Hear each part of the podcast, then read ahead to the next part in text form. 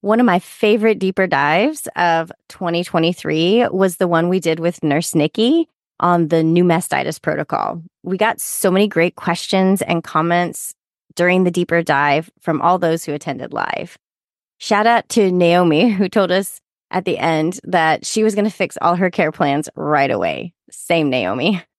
Use the link in the show notes to subscribe and have monthly live access to all of our deeper dives, as well as all of our recordings going all the way back to January of 2020. You don't want to miss out on this. And we can't wait to see you at the next deeper dive.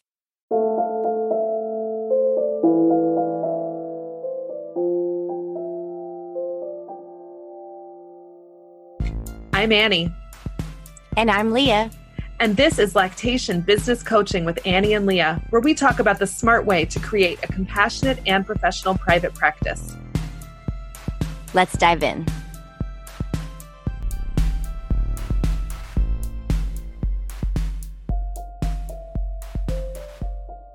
Well, hey there, Leah. Hey, Annie. How are you? I'm doing great. It's a new year. We um, had an amazing deeper dive last month with Maggie Patterson talking all about pricing. It was awesome. I'm so glad we got her in at the end of the year. And then coming up on the 22nd of this month, January, we're going to be looking into our values with Joy MacTavish, who's also an IBCLC and she's a certified sleep coach for babies and children. And she thinks really deeply about a lot of deep stuff. And so I'm mm-hmm. excited to start off the year doing some reflecting, not on goals and not on what are we going to get done this year. Yeah, I think that's a really great framework for thinking about your business because we all come from like a different set of values and kind of how we want to live life and that kind of stems right into like how we want to run business and that looks different for everyone but i think a lot of people just kind of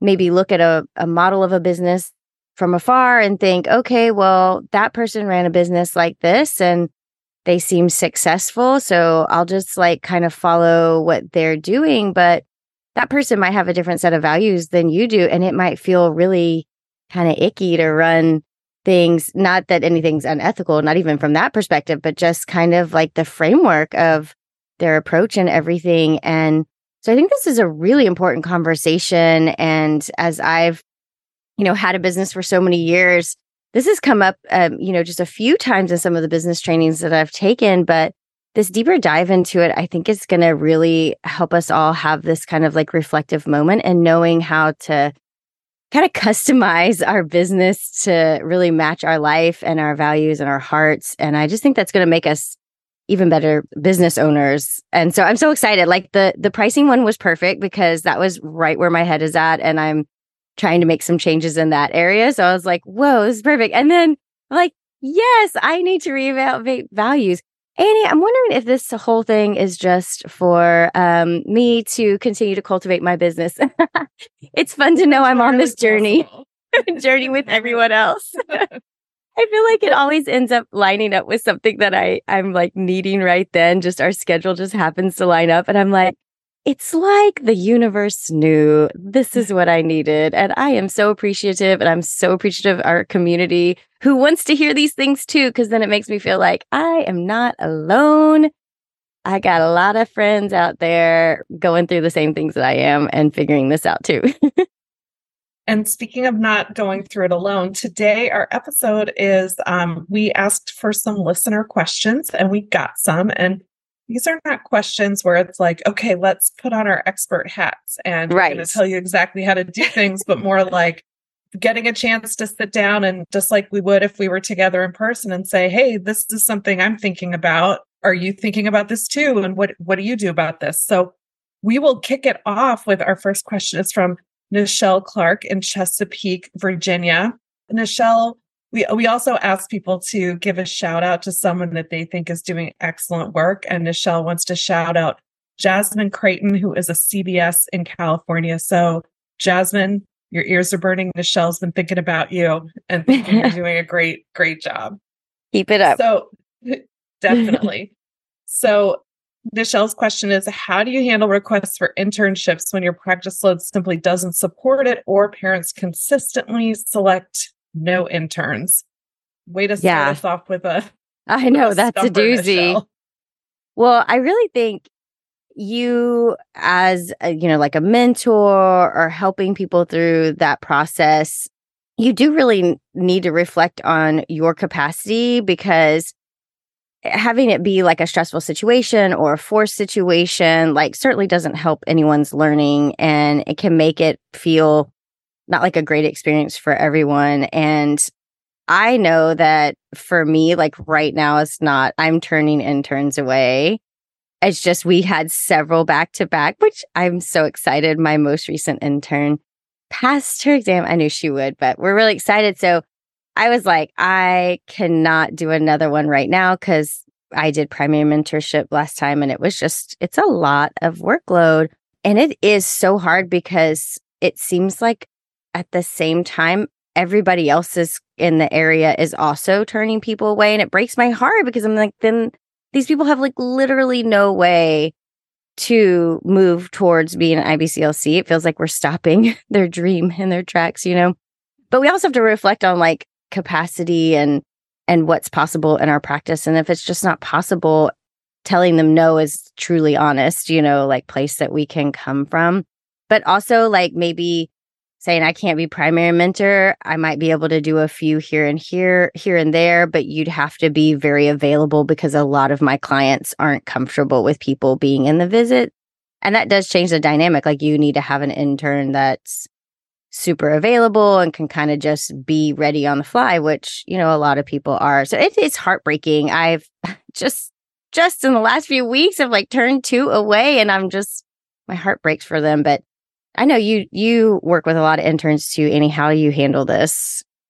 Yeah, very similar to you. So we have our intern from 2023 passed the exam. There was not a question. She was Yeah. amazing.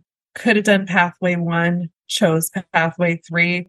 Those are my extra favorite types. yes. like Um, willing to put in the hard, like the super hard work. and we have somebody that is finishing up with us who we're not her primary mentor and she we're very i'm very lucky that we have a hospital program here um, yeah. at jamaica hospital run by paula utila we work only with interns that are also accepted into paula's program so they can get the bulk of their hours at the hospital that takes the pressure off of us to supply them with all of the hours they need in a reasonable amount of time for all the reasons that you said. So that one will be finishing up soon. And then Kara, the other IBCLC in my practice, she and I are each serving as a primary mentor for someone. They're both in the Jamaica program, both at the same point in their journey. They're starting with us in January. So this will be our first time doing primary mentor, but like, that's it. I'm just really of the opinion that a brief, I'm sorry, we're not accepting new interns at this time. Best wishes is the best way to handle those requests, like giving reasons or whatever. It doesn't matter to that person. You're only only give a reason if you're looking for them to talk you out of it. yeah, right. Like, well, I only need a few hours. I can do it. I know we do the same thing, and we kind of have like um just a standard response because there are a few other practices in town that I know have like internship programs. So always, if I'm not taking somebody, you know, say we're not taking somebody at this time, we don't have a definitive date on when we will be accepting new interns. Here are some other practices that you could reach out to. And then we just kind of like end the conversation because for the same reason I've had some people that I tried to like talk to or something and it just like that I feel even worse because they're pleading with me and my my empathetic heart is just starts melting. I'm like, okay, well maybe maybe I could do like an hour a week. I don't know, you know. So it's really hard. What about the other piece of it like the clients not wanting interns in, you know, in the visits? I mean, really, there's nothing we can do about that, right? We just have to know that. But if you know that's your population, I think you just have to be upfront with interns ahead of time. Like, even if you are going to take somebody on, they need to know like the hours with you might be very limited because you know your population, and a lot of them just don't feel comfortable with interns being present. I mean, that that's the only thing I can think of with how to handle that. Is that your thought too? Yeah, I mean, that's where being connected in your community and hopefully, you know, if you're lucky enough to be in a community where you have other lactation consultants, IBCLCs that are willing to serve as additional mentors that you're friendly with, that you can, because yeah, I, I can't promise anybody that I can, you're, you're never going to get all of your hours with me.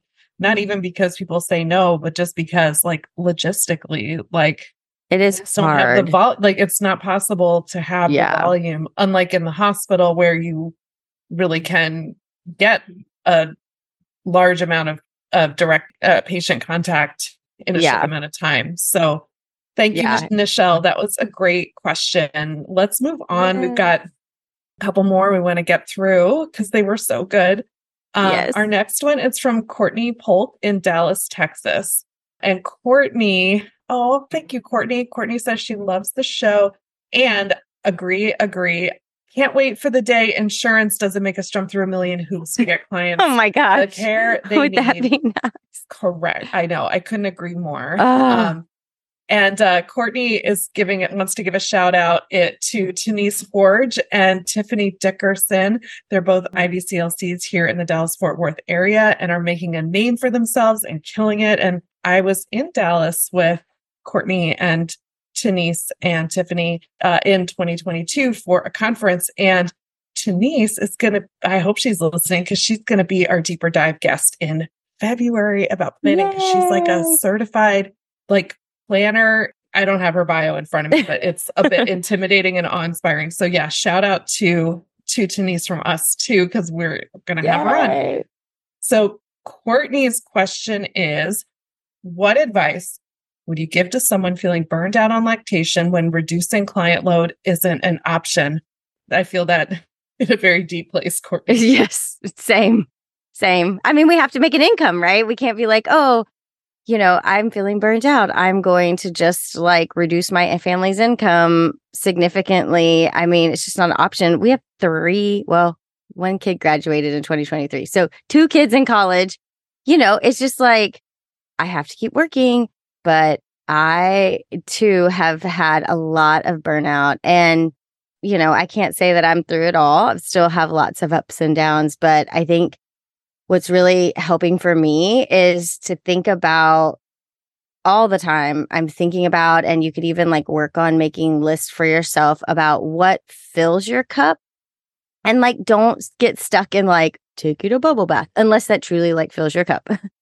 but being really, really thoughtful about the time that you do have available that you could, you know, and, and making that time that you could dedicate a little bit to yourself, but really being thoughtful about how you use that time and honest with yourself about what truly, truly fills your cup. Because we might think, oh, I'm, you know, doing self care practices, you know, that maybe are the more I don't know, cliche ones or or the ones that, you know, like, oh, I'm going to go out with friends and, you know, that should fill my cup. But if you're an introvert and that drains you to go out with your friends as much as you like, I want to go out with my friends, I want to hang out, that would be so fun, but you know you would come back and feel more drained in that because you know yourself and you know you're needing more like quiet space to refill your cup. I think that's been so helpful for me to keep reflecting on like what makes me feel energized versus like just relaxed or I zoned out on social media for an hour. Well, I don't leave that feeling energized in any way, shape, or form. I did like relax because I sat there and did nothing. But that tweak in how you think about that time that you have and thinking about what makes you feel energized, I think has helped me and again, I'm a work in progress here. I haven't quite figured out all the ways that I could feel energized. I'm really trying to explore that. But that was a really big um, mindset shift for me because I was just doing a lot of like the normal, like I'd go get a massage and I would, you know, take a hot bath or I would let myself rest. But I wasn't still feeling like rejuvenated from that until I really started to take this deeper look. But that's kind of like my two cents on what I'm working through right now. But I can't wait to hear if you have other things to add, Annie, please. I'm always like, this is something I'm always looking for help on too. I mean, like for me, something that definitely drives burnout is when you know like what, what courtney said about when reducing client load isn't an option and and the main reason for that is because money income yeah. Like just we trying to, to you know you're running a business and you know things that have helped me on that front have been to take a look at my fees and see is it time to raise my rates is it time to give myself a cost of living increase is it time to reach out to take a look at my in network contract with Aetna? I will say I'd been in network with them for a long time. And I reached out over the summer and I requested a cost of living rate increase. And I wrote them a letter and I said, My cost of living has increased this much since I went in network with you. And I was given a cost of living increase by Aetna. I had to ask for it. They're not going to do it. I hope they would do it for somebody else, but they did it for me. Uh, you know, the one thing you can't do when you're in network is really talk about like what they're paying you, but you know what they're paying you. And if you feel like it is not enough for where you live, make a case. It can't hurt. The the worst that thing that will happen is they'll say no and you spend some time writing a letter that didn't work. But I don't know, things like that. I get I start to get creative. I'm like, where can I find more money so that I can have days off? Like I just yeah. for me, it's not even, you know, about like specific things that make me feel better. It's knowing that I can take a day off, yeah. that I don't have to pack my schedule, and that, you and the other thing that also helps with that is just looking at my statistics for the year and saying, okay, am I on track? You know, on average, do I have a good client load? Maybe I'm feeling burned out because last month I saw twice as many people as I usually do. And guess what? If I did that, I can see less people this month. I just need yeah. to take a day off. Just take a day off. Look at the the bigger picture. I, I realized recently that I I tend to process all my stress through spreadsheets. so I don't know, works for me when I get to see everything kind of all laid out. I feel better. That's really an important piece because I think having a really good grasp on one, just your financial needs and how many clients would you need to see to meet those needs and where you're at because it might be surprising to you to know that, hey, you have a little wiggle room space here. Versus sometimes we just like, I always think of it, this is my picture in my head, is that you just start tumbling down a mountain and you just get so much momentum and going that you can't even see what's going on around you. You know, you're like, I can't see the trees. I can't see any other people. I'm just like going, going, going. And then you might pick your head up and be like, oh my gosh, like last year was so crazy and busy. And whoa, I saw like a hundred more people than I did the year before. And like, was that actually necessary? We think, well, yeah, it would be great to make more money, but at what expense? like, did, did you then get burned out? And now your body's going to tell you, like, no, and you're going to get sick or something. So I think it's really important to have this reflection piece of it. So I think that's great, Andy. And, and it's definitely a reminder for me too. Like, let me go back and check where am I at? Okay. Our next listener comment is from Shelly Andrews in South Jersey. Hey, Shelly. Shelly was did some of her hours with me a few years ago, and she is killing it down there in South Jersey. She would like to give a shout out for Rachel O'Brien's bottle refusal course. It was mm. amazing, she said. And she said, I'm not ashamed to say I took lots of notes and even made a handy reference card after completing it. I may even take it again just in case I missed anything. Thank you, Shelly. It is a great course. I'm still working I through agree. it because it's a lot. And um, so thank you for for giving that giving that little endorsement for it. Okay, so Shelly has a couple of questions. So we're gonna get through these because they're all like, oh gosh, Shelly. No, I don't want to pick okay. one of these. I think they're all so good. So we have to answer them all, but we'll do quick answer versions of them so we can answer them all. okay. How do you stay true to running your own race and not getting caught up in everyone else's success? I stay out of a lot of the Facebook groups. Yes. I think that's my so own. helpful. Not, I, I do I do like go in there and make sure I'm not missing anything, but sometimes I'm like, oh, this whole entire conversation happened in my group and I was off not being on social media. yeah. I do think it helps to, I know it feels weird, but to not follow any of the groups in your area on or any of the other practices on social media especially if you find that is a trigger for you, because that's where we're usually getting our perspective on other people's success. Obviously, we're not looking at their books. We're not looking at exactly what they're doing behind the scenes, but what everybody's putting out on social media, you know, it's the problem with everything. What everybody's putting out on social media is probably like their highlight reel. If you're finding that that's where you're kind of looking like, hey, those people are super successful because I saw all these posts that they did and that's a trigger, you might consider just like not following any of the other people in your local area. I think that's like a helpful way to not get too caught up and just know that you're on your own journey. And then I was going to come back to the values talk because I was talking about earlier, you know, like the way somebody else runs their business might not be the right way to run your business. They might have different values. And so I think it's important to have that reflection. So, you know, come to that deeper dive and we can talk about some of that too. What are your thoughts? Yeah, definitely it is about values. And the same thing with uh, Shelly's second question What do you do when the other lactation consultants around you don't slash won't increase their home visit fees to reflect the current market? You have two choices. One is to engage in a race to the bottom. And, and that includes, you know, trying to compare yourself to what companies like the lactation network pay their consultants, which again, I know in some parts of the country it's more than fair. I know where I live, I can't even imagine, but it's so much less than what I charge for self pay.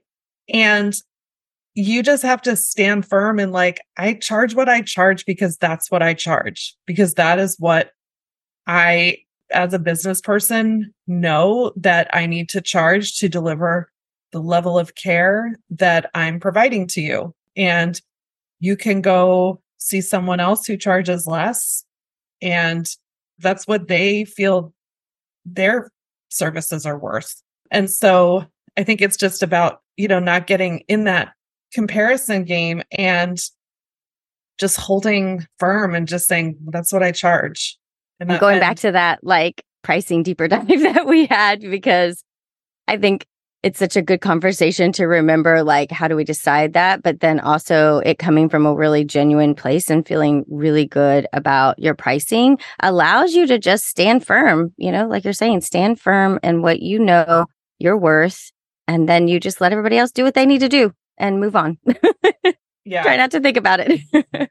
Uh, her last question what other credentials are useful once you become an IBCLC like sleep training baby wearing etc I did get another credential this year. I got the PMHC through Postpartum Support International, which I'm still not entirely sure if it's helpful. I keep getting enticed by the holistic sleep coaching, but it's like I know $25 million or whatever. Oh. And like, oh, I just don't know if my brain can do it. I don't think mine can either. And like, that is a case of like I am certain that it's delivering the value of that price point. So I'm not even like knocking it for being too no, expensive. It's just like so yeah. much. I just don't think I want sleep coaching to be the way I recoup that investment because I just feel like those sound really too hard for me to be yeah. honest. Yeah. I know a lot of people have done like like well in the state of Texas you can't do like any hands-on work unless you have some license, you know. So I know other people have like gone through say like massage school and then they go and get their CST or CFT and like are able to do like body work and I always think like whoa that would be so wonderful to incorporate that but also again like logistically having the time to go through all that schooling and then how would you incorporate that and how would that change your fees? And and it feels like a heavy load to figure out but i think if you have a passion for something so say you are super passionate about sleep and helping families with sleep issues it will be way easier for you to incorporate that because you're going to have that be like something that's really a high value item for you and and you'll kind of push through the the heavy workloads. I think you if you have some specialty or some something that you're really passionate about, then I think it's super worth it. But but it wouldn't be just like, hey, let's like arbitrarily tell you just like some credential to get and you don't really care that much about it because it probably won't end up bringing much value because you do need to have that internal like passion. To go work that thing that you learned and add it to your value and your pricing and your services and all that, that's going to take a heavy load. So I would say dig deep inside you and find out like what are you passionate about and maybe seek a credential around that if you feel like you want to add something. Yeah, great advice. I mean, like baby wearing, car seat tech, those are all things where I feel like those would absolutely be useful if those are things that you love. Yeah, just like be open to it. I think don't look based on like, is this going to increase my revenue, but more. I'm going to take just a minute to tell you about Kathy's upcoming course. It is called Understanding Infant Reflux and Related Conditions in Lactation Practice. Early bird pricing is open now through May 16th, and which is the day, May 16th, when all of the course content is going to open. We've got six hours of recorded videos plus an additional two CERPs. So that's eight LCERPs total for self study work that Kathy is going to be grading and reviewing and giving you feedback on. So, Kathy, you put your heart and soul into this course. I know all of the research that you did. What is one of the things that you're most excited about teaching learners in this course? Yeah, maybe we shouldn't pay any attention to occult blood in the stool. I've actually had a couple of moms on elimination diet because of a positive occult blood test in perfectly happy, healthy babies. And this makes really no sense at all. But that's one of the little take home messages. There are many. It's filled with nuggets and gems like that. Every second of this training is going to give you things that you're going to be able to use in your private practice. So definitely sign up for that. You'll have, once you're in, you're going to have all the way until May of next year to get through this content because it's stuff that you're going to want to watch and rewatch again. So we're so excited that Kathy put this course together for us.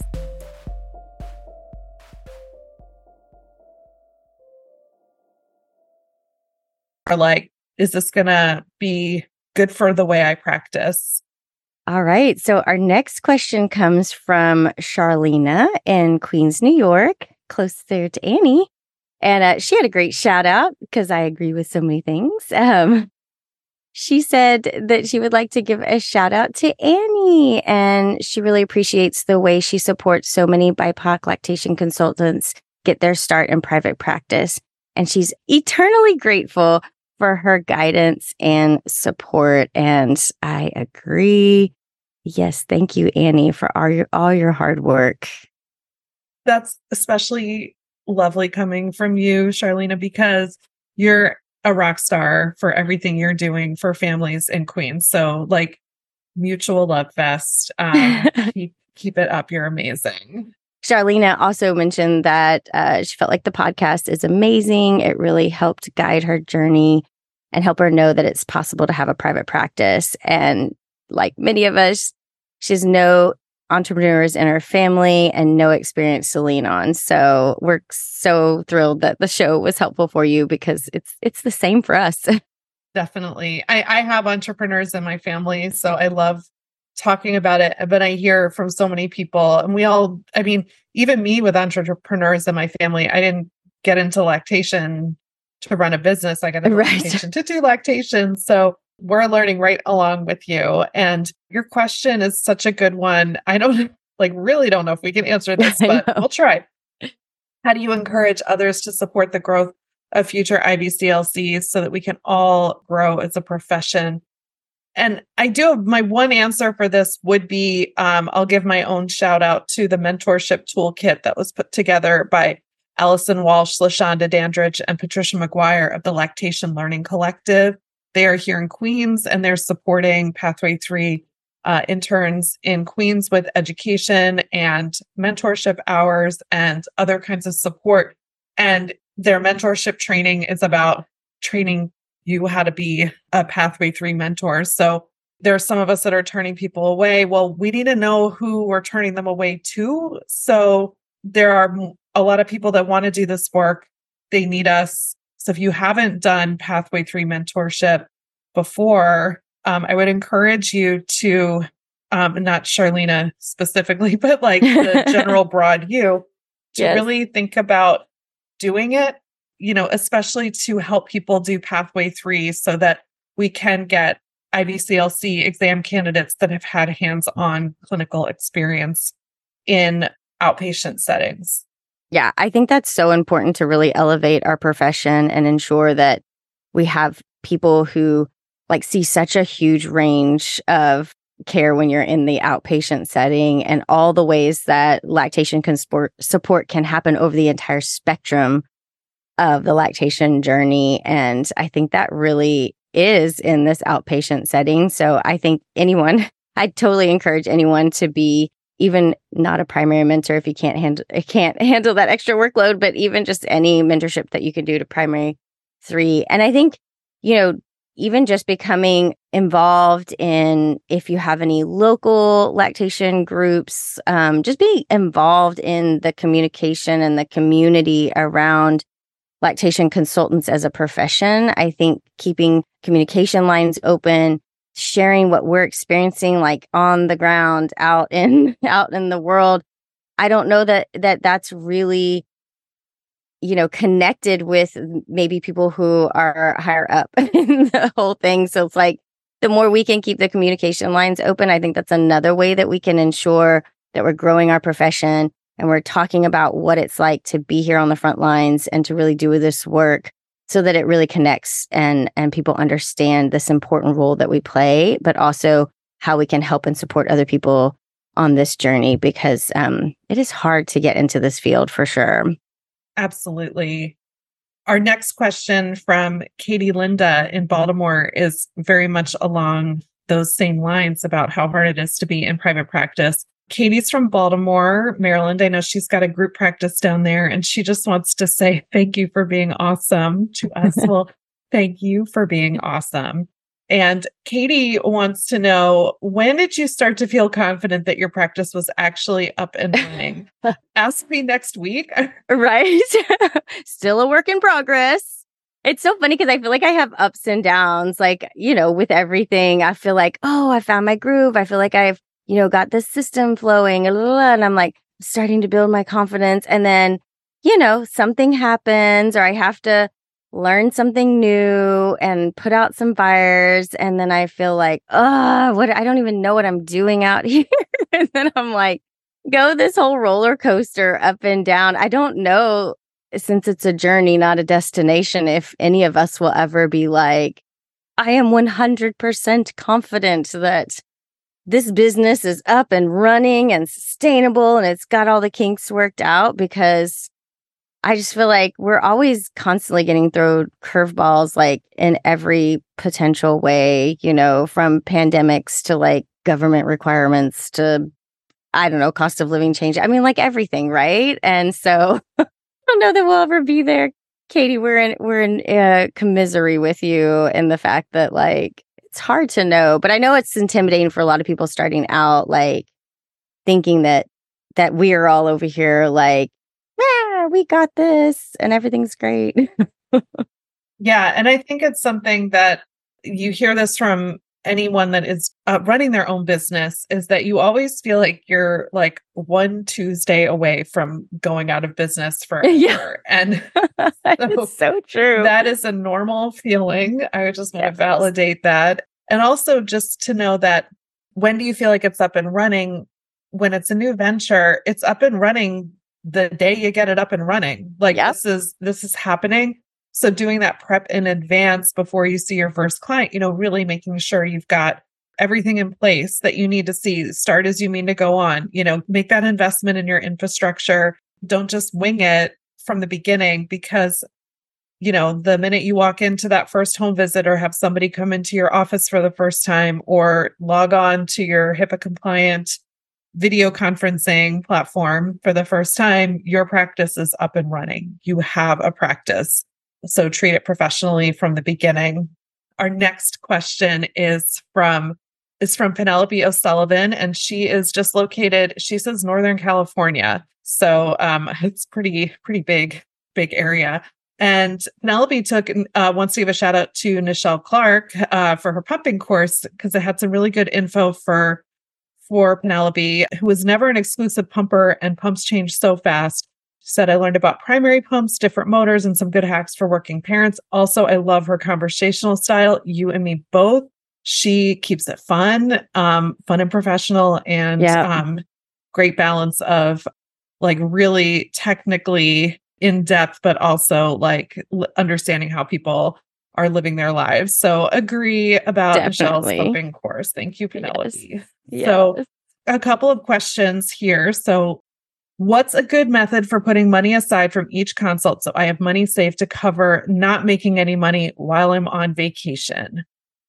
Ooh, I have I have a good answer for this one. I think kind of acting like you have a pay structure similar to if you had a contract relationship, you know, so it's like usually it's some kind of percentage of a visit fee would be paid to this contractor. So you could do something like that where you're like, okay, I don't get the entire fee, I get a percentage or you specifically set aside a percentage of your consult fees and that way you kind of have like a little surplus there. The other thing is just to like if you have like an auto draft. I love auto drafts. just auto draft for everything cuz like if I have to go physically move the money then I'm like, well, I don't really move that money because what if I want to go get something something? Just like auto draft all these money and and my bank account lets me have like a bunch of different buckets basically. It's just for my own mental game and so i like auto draft out to all these different buckets in my my bank system but do you have any good tips on this annie It's similar. So my business is structured as an S corp, not an LLC.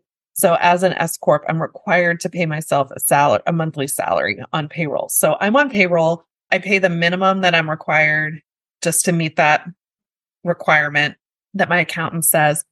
And then I have auto transfers set up that go to my business savings and to my personal savings. So that comes right off the top. That is a planned expense. So having that kind of just be happening in the background. I also don't, as much as possible, and this is getting a little bit into like personal finance, but I don't care. I don't carry any credit card debt, but I put all of my expenses on credit cards so that I have the ability to float those expenses. So it really helps with being able to plan ahead, not to worry that like, oh no, today I I don't have enough to cover my rent payment or not rent because that comes out of the bank account, but thinking of something else that might come on go on a credit card. It's going on the credit card which I'm going to pay in full, but I have until it's due. So I get a lot of flexibility there. And then it's also just a long game of like you just have to make enough money. Like you ha- you know, you can look at like I want to do an average of X number of consults a month. So if I want to go on vacation, how many consults is that? Let me try to get those in the months previous and looking at it as what do I need to make each month? How do I get to where I'm paying myself that? Everything above that goes into savings that I can dip into if I need to when I'm on vacation, knowing that then I can make it up. So when you're on vacation, you're not not making money. You should be like my business is making money. It's kind of like looking at a a baby's growth chart. You look too close, it can look terrible. And when you take a step back, you're like, "Oh, those little ups and downs from day to day on average, everything is looking great." So yeah, headed in the right direction take a take a a lot a step back and that can Yeah. really help the next question is how do you scale a private practice when it is physically impossible for you to see even one more baby but you don't have anyone that you've met yet that you want to hire to work for you. So this feels um, like an impossible question. Is this yeah. possible? The, the only thought that came to mind is like teaming up with another vir- somebody that like works virtually that is maybe not local to you but like could help you with your virtual caseload that was Mhm. literally the only thought that i had yeah my only other thought is robots i'm I I, know. I know like, I'm not sure we're ready for AI to be doing lactation work yet. Um, don't don't think think, that's possible. That's a tough one. I mean, maybe it's just gonna keep keep your feelers out there, keep talking to people and seeing seeing if somebody finally shows up for you. That's a really tough one, but do take care of yourself and don't push yourself to see one more baby if you just like physically can't do it because you'll get burned out. See, you know, what was that question too? and I mean, scale is such a buzzword in the online business space of like, okay, you've got to, you know, get to where you're out of the day to day operations and your business is making money. But that's not really the kind of care that we're in. And I know when you look at healthcare, and there are a lot of healthcare companies that are in the business of scale. Yeah. You know, like these, you know, physician chains or, you know, know, a dental chain, dental practices where they're just the the goal, the practice model is just to acquire practices and grow, grow, grow, grow, grow, scale, and then get venture capital investment. Is that the business that you want to be in? That's right. the case of somebody saying, I got into healthcare to run a business, not I'm in healthcare and now I have to run a business. So you have to think about what scale means to you. What do you actually, what is your actual goal for it? If your goal is to increase revenue, that's where looking at diversification, I think about so other too. things that you want to do rather than trying to take a model and saying, I need to take what I'm doing and scale it because what you're doing might not be scalable and that's okay. Yeah, because it's not like necessarily what this type of business is designed for. You can scale some uh-huh. other things. Yeah. the last question here was why should IBCLCs be careful about patient privacy when venting in Facebook groups?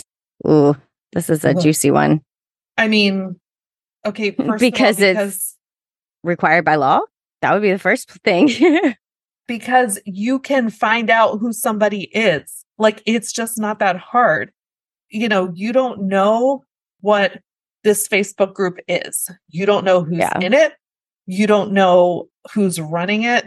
One of the reasons that in my Facebook group we prohibit clinical discussions is for this very reason. I don't want to be responsible for hosting a conversation that could potentially be breaching somebody's um, patient privacy. Like, and is personal to me because it, it has happened to me and it is really devastating yeah to have your privacy violated like that by your healthcare provider and it really does it's not only just like wrong it's unethical and it's harmful and yeah. when you are in a facebook group and i think this is this is really hard for you know people of a certain age i don't know maybe not maybe for any age I mean, for people that are in, you know, my age, like, you know, Gen X, we joined, all joined Facebook, you know, a lot of us when we were having kids for the first time and like when it was first there and it felt like, oh, you're just talking to people you know. And it's like, oh, it's just the, it felt like a safe Facebook group. Space. It felt like yeah. a safe space. It never was a safe space. No, we were so um, like naive to what was actually going on behind the scenes. We're like, oh, look, they made a group for us, you know, like we could all just share all of our struggles here and it's it's not private. It, there's nothing about Facebook on any group secret or not or whatever that is private in any way shape or form. And the thing that I always think about is like most people are coming to talk about a case because it's really complicated. So it's probably going to have some unique factors to it that makes it even easier for somebody to figure out who it is. Cause it's like, oh, this person has a rare disorder, or oh, this person has these specific factors that came together that made it really hard. But then that also makes it really hard to figure out who it is. I mean, really easy to figure out who it is, maybe for other people local to you. I don't know. It's just way, way, way too tricky. I just feel like you got to be so careful. It's, it's challenging because as lactation consultants, I feel like we're very isolated. We don't have places to safely, you know, talk about things. So I think that makes it challenging but that's where you have to like I don't know, Facebook isn't the place to to find support around hard cases. And one thing is that I see people saying like permission to post. yeah. And the permission that you're getting from your client to post needs to be they have the right to know who is seeing this. So you can say, "Can I ask some colleagues?" No, you say, "I am in a Facebook group I'm in a closed Facebook group for a course that I took. Can I post? I won't use your name, but you know, can I post about your question there? So they really have informed consent about it. it, it could not be more important and talk about a value that and a value and ethics around that value. I, I think that one is a non-negotiable for us. I mean, for Yeah. all healthcare providers, but specifically for us. Definitely. All right, so let's move on to our very last question. So this is from Ainsley in Knoxville, Tennessee, saying thank you for all that you do to me and Leah. Ainsley's been binge watching over binge listening over the past year and have learned so many actionable steps. We're so glad. Thank you for putting us in your earbuds. We're very grateful. She's going to send us out on a high note. Thanks, Oh. Ainsley. Can you all go over pros and especially cons of using the lactation network? I see posted online frequently the ethics are questionable without much explanation. Starting my private practice after I get my exam results, and most other IBCLCs use it in my area. So, yeah, there is a lot in the it's talking about those Facebook groups about lactation network. So it's a little bit of a tricky one for me and Leah because neither one of us participates in lactation yeah. network. So I don't, we don't know like the inner working details, like the types of contracts they have. I know that's come up. Like some of the things that they have in their contracts are, you know, might be tricky to work through. So advice would be like 100% get that checked out with a lawyer and talk talk about it extensively. but yeah, I think it's like really tricky and it's it's exploding. So I think a lot of lactation consultants feel very pressured that if they're going to be able to run a business, if everybody else in their area is doing lactation network, then they have no choice but to be forced into participating with them. And I think that's where it gets the trickiest. I mean, this is certainly the case in in my area. Like, I think I am the only one that's not in in network, and it does really feel like a lot of pressure. And that's where I feel like it's unfortunate that we're, you know, kind of like everybody's going to get boxed into being with a big corporation and not having control over what's going on behind the scenes. And that's what has always just given me pause and made me just kind of say that I don't think it's a good fit for for me. But you know, my advice would be just make sure you have like a really good understanding of all of it and and then do a good gut check and you know kind of like you know if you don't feel comfortable don't feel forced. I know it sucks. You'll have to work hard to keep your business going and that really sucks that we're all getting pushed into like your choices are go with this company and do whatever they say you have to do and get paid whatever they say you that you get paid or you know fight to keep your business alive because everybody else is is in the company. So it really is such a challenging place to be you know and it's i guess it's just our reality with capitalism. It's kind of like the walmart thing you know? It's like everybody starts shopping at walmart because it's available and then the mom and pop shops get pushed to the fringes you know? And that's what mm-hmm. happens in our capitalist society and sometimes it really is not fun so that's my thoughts on it i But know I you have more thoughts when I see people talking about the pros, I mean, I see them saying, you know, that it gets them clients. So, and the clients are happy because they're not paying anything for the visits, and the lactation consultants are happy because they're getting paid for their visits. And so, if that amount that this company or any company like Lactation Network is paying you, if that amount is a fair living wage for where you live, if it is appropriate for your cost of living, that's great. Where I live, it is not appropriate for my cost of living. I posted in my Facebook group about um, just kind of crunching some of the numbers of the difference between, you know, taking a dollar amount, what $100 is in one part of the country versus in New York City where I live and how far that that amount actually goes. So you have to really make sure that it makes financial sense. I, I would say like one thing to really understand is that working for a lactation network, you are a contractor and you're working for a lactation network. You're not in network with an insurance company. You don't have a contract or a relationship with the insurance company. And that is something that I would really just implore anyone working with the lactation network to be very, very careful around your wording. Just recently, um, I saw an announcement about litigation against here in, in New York against psychotherapy companies. So, not clinicians, not therapists, but companies who are misrepresenting themselves as being in network in order to get patients. So they'll post like on Psychology Today or whatever in network with Aetna.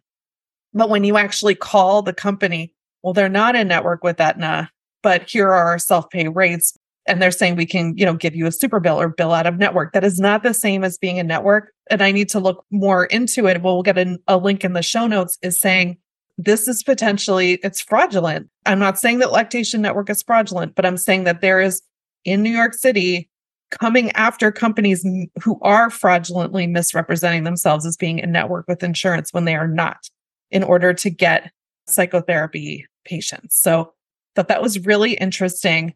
And the other piece that I have to want to also bring up is just the whole idea of the gig economy. And this came to my mind recently it was like a very rainy night and we didn't know what was for dinner. I'm like, oh, I don't want to order because then somebody has to go out in the rain. But then I thought, oh no, if it's a rainy night and everybody's like, oh, it's raining, nobody is going to go out in the rain. All these people that are delivering for Uber Eats and Seamless or Grubhub or whatever delivery companies are, they don't make any money because nobody's calling to order delivery. So in order for them to make money, they have to go out during the rain. And that's so different than when I moved to, you know, like even before all these things came on the online, if you had a restaurant, you had somebody who worked for your restaurant who did the deliveries for your restaurant. So it was yeah. a rainy night. That person still got paid, didn't have to go out. Right. So we're now all living in the gig economy. And do you want to be a part of that? You are putting your your fate in the hands of a company who is making money. The more of you there are, the more money they, they make. So Uber Eats does not care about that person who is like, I have to go out in the rain tonight or I can't buy groceries tomorrow. They don't care about that because they're like, we have, you know, however many thousands of available delivery people. So we're going to get our money. And so the more you're working for a company that has scaled, that is built to this level. And I know we're like going really long on this episode, but I also just recently did jury duty and it was for a dental chain of dental practices in several states who were they acquire dental practices and they're like we supply your infrastructure and we staff you and we do all of this. And it was an age discrimination case because what they did was they acquired a dental practice and they used COVID as an as an excuse to fire the, the hygienist that had worked for this dentist for 18 years so they could replace her with their own hires, their own mm-hmm. people. And because they're looking at a spreadsheet and they're saying, oh, it's going to cost us less money to do it this way. The larger and larger these companies get, the easier it is for them to make those decisions that are so disconnected from the reality of people's like a human being's life like that was that was a person who thought she had a job thought she was going to be asked back to her job during covid but instead got told sorry there's no job for you except for there are jobs. We just gave them to somebody else who's younger wow. than you. It was really eye opening uh, because that is the model of healthcare is scale yeah.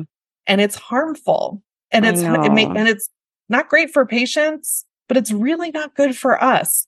And so those are the questions to ask like do you use lactation network or not that's really a personal decision whether or not you use lactation network build your practice independent yeah. of lactation network yeah because you never know if somebody you know, if that's like your entire practice and something does happen, I mean, this is like what they say don't put all your eggs in a basket, in one basket. Like you wouldn't want to do that on any level with your practice to put everything in. You know, we wouldn't want all your referrals to have to come from one pediatrician or something like that. You really want to diver- diversify how you're getting income because what if that pediatrician goes out of practice? what if they decide they don't like you anymore? Then you're really in a lurch with continuing your income and your needs, um, and which can be like super stressful and very detrimental. So I do think it's important to to keep it diversified, even if you are going forward with that. But it, there's a lot to think about with that. It's just a new thing on the market, and we all just you know got to keep reflecting on how it's impacting overall lactation care and support that we can give to families, which is you know in the end what what's so important to all of us. I hope. It is. Well, this has it been absolutely is. so fun. Gosh, so many good questions. And I love listener questions. It really gets us in tune and in touch with all of you out there. So thank you all for listening. Uh, keep sending those questions in, and uh, we we look forward to a wonderful 2024 with you. It was great to great to chat with you again. Until next time. Bye. Bye. If you enjoyed today's episode, please share it with a friend and leave us a review. Be sure to hit that subscribe button so you never miss an episode.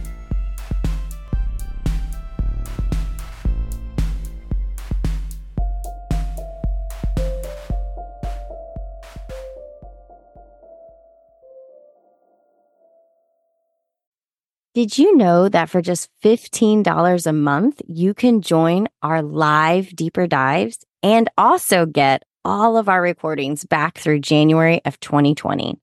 Sign up today and be part of the conversation. The magic happens when you show up.